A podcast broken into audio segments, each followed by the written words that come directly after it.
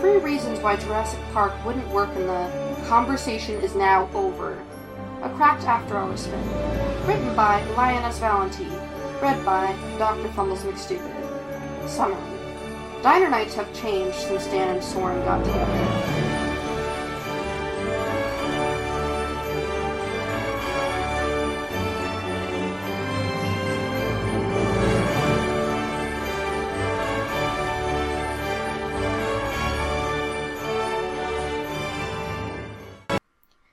Kitty knew her eyes were glazed over, even as she absently reached for her glass of water. Diner nights were still fun, even when they turned into full out arguments, but these days they were different. The moment Dan and Soren started going back and forth, the night was over. They can't have Jurassic Park in the Jurassic Park universe, Dan said fervently, waving his fork, even though he hadn't taken a bite of his food in nearly ten minutes. It's a huge PR mess after the Lost World. Do you think anyone is going to go to that park after a Tyrannosaurus Rex wandered around San Diego? Yes, Soren replied definitively. People are stupid. People are going to be pissed off that they missed the T Rex and pay top dollar to see one.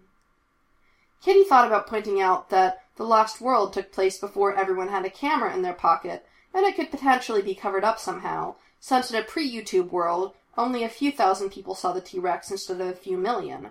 The second she opened her mouth, Dan was already talking over her.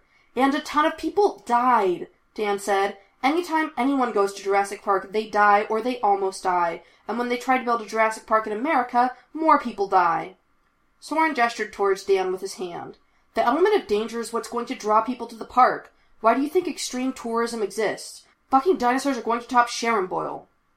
You get to fuck the dinosaurs? Michael said. I'm in. Thank you for making my point, Soren said. That is not the point, Dan said over him. That is the opposite of the point. No one gets to fuck the dinosaurs. Don't even go there, Katie muttered to Michael. When they get like this, it's pointless.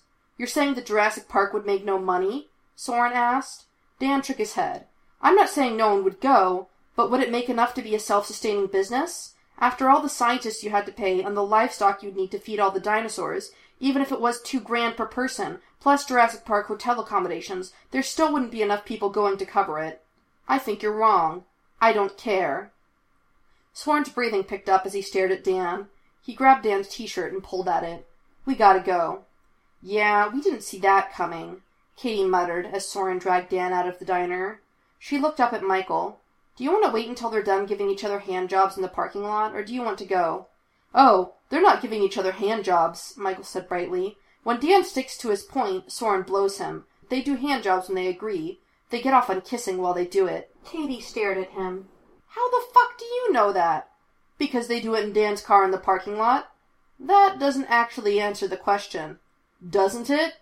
Katie blinked and then groaned. Really? Not only do you watch them, but you've done it enough times to detect a pattern? Potato, potato.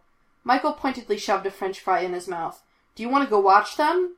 She hesitated. That would be weird. These were her friends, and she probably shouldn't spy on them when they were having sex.